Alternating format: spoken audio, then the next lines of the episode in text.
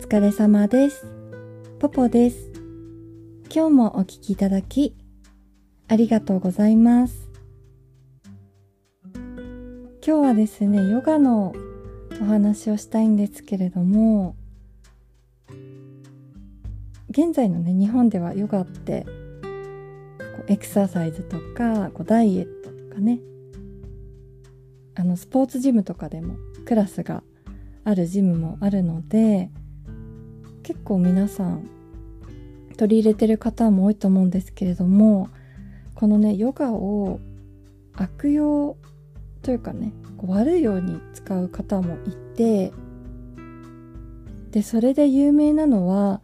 オウム真理教だと思うんですけれどもあのオウムはねヨガで人を集めてでその集まった人を入会させて信者にしていたんですよね。で実際入信してからもあのヨガをねこう何か一種のツールとしてその教会内で使って使っていたみたいなんですけれどもあのニュースとかでね見た限りですけどなんかね朝原が空中浮遊みたいなことをしている写真を見たことあるんですけどあれもねヨガとしてやっていたのかなって思うんですけどあのヨガでねあの空中浮遊みたいなことはあの実際はできないですね。でこのねオウム真理教のせいでこう日本のヨガっていうのは印象がものすごく悪くなって10年ねヨガが遅れていると聞いたことがあります。こう他の国にね比べるとうん10年遅れてるって言われてますね。でまあヨガなんですけれども今はこういろんな方に認知されてポジティブなね印象も増えてヨガの人口も増えたと思いますけれどもオウムのね事件がなかったらこれがねもっと早く訪れていたと思うんですね。でそれくらいオウムの事件って衝撃だったしこうヨガイコール宗教まあただのね宗教じゃなくて悪徳宗教なんですけれどもそうやってねヨガを悪い方に悪いように使う人がいたことによってヨガってちょっと怖いものとかオウムの人がねやってるものとか、まあ、当時はねマイナスのイメージでしかなかったと思うんですね。で、まあ、その後ねアメリカのこうセレブリティと呼ばれる方たちがヨガをエクササイズトレーニングとして取り入れ出してで初めはねこのアメリカのセレブ界にヨガを広めたのはマドンナとかスティングとかなんですね。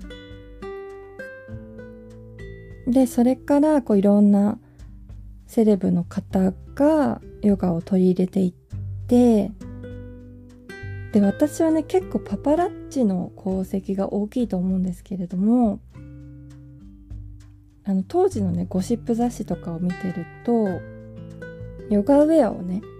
着てあのセレブリティがヨガウェアを着てあとヨガマットをね片手に持ったセレブがどんどんパパラッチされてで雑誌に載ったんですよねそれが。でそれでだんだんと日本でもヨガイコールトレーニングセレブがやっているダイエット法とかヨガ痩せるとかおしゃれなものっていう風に認知されていって今に至る気がしていますでもともとヨガってインドで生まれたんですけれどもヨガっていうのはこう体を動かして今みたいなヨガのポーズを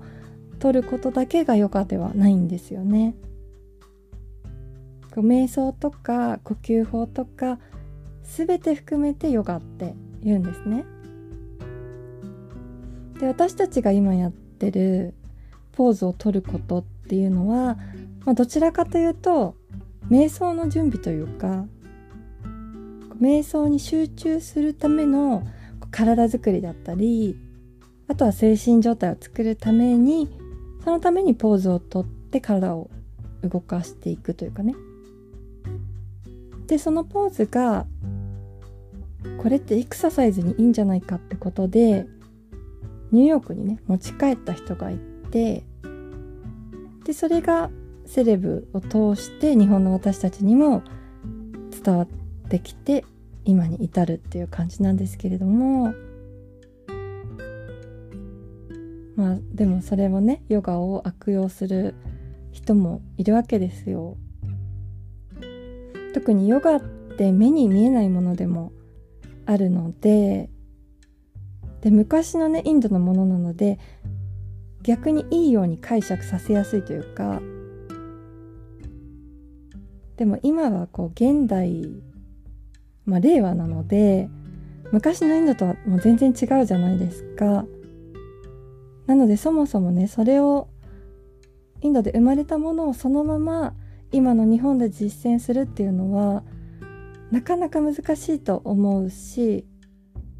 まあ、フィットしないところも出てくると思うんですよね。こう時代って変化するものなので。で私普段インスタは見る専門なんですけどでもヨガのねインストラクター時代からこう仲いい人とはねインスタでつながったりしてるからその彼女たち彼らたちの投稿は今でも私も見てるんですね。でその中のお一人が急に最近ねセルフラブとか自分を神様にする瞑想とかみたいなねことをいきなり書き出した子がいてまあ友達ではないんですけれども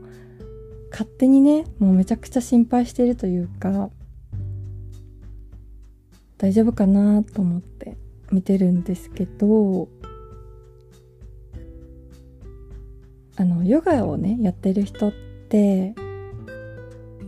こうスピリチュアルな世界みたいなところにね誘われたら結構ね入りやすいというか順応しやすいのかなでもそういうところってまあ、結局さマルチにつながっているところもあるというか、まあ、そうやってさ集まってきた真面目でねこうピュアでさ純粋な子をさ、まあ、一種のこれも洗脳だと思うんですけど、まあ、そういう時ってこう本人もね夢中だから結局何言っても無駄なんですけど選ぶのは本人だからね。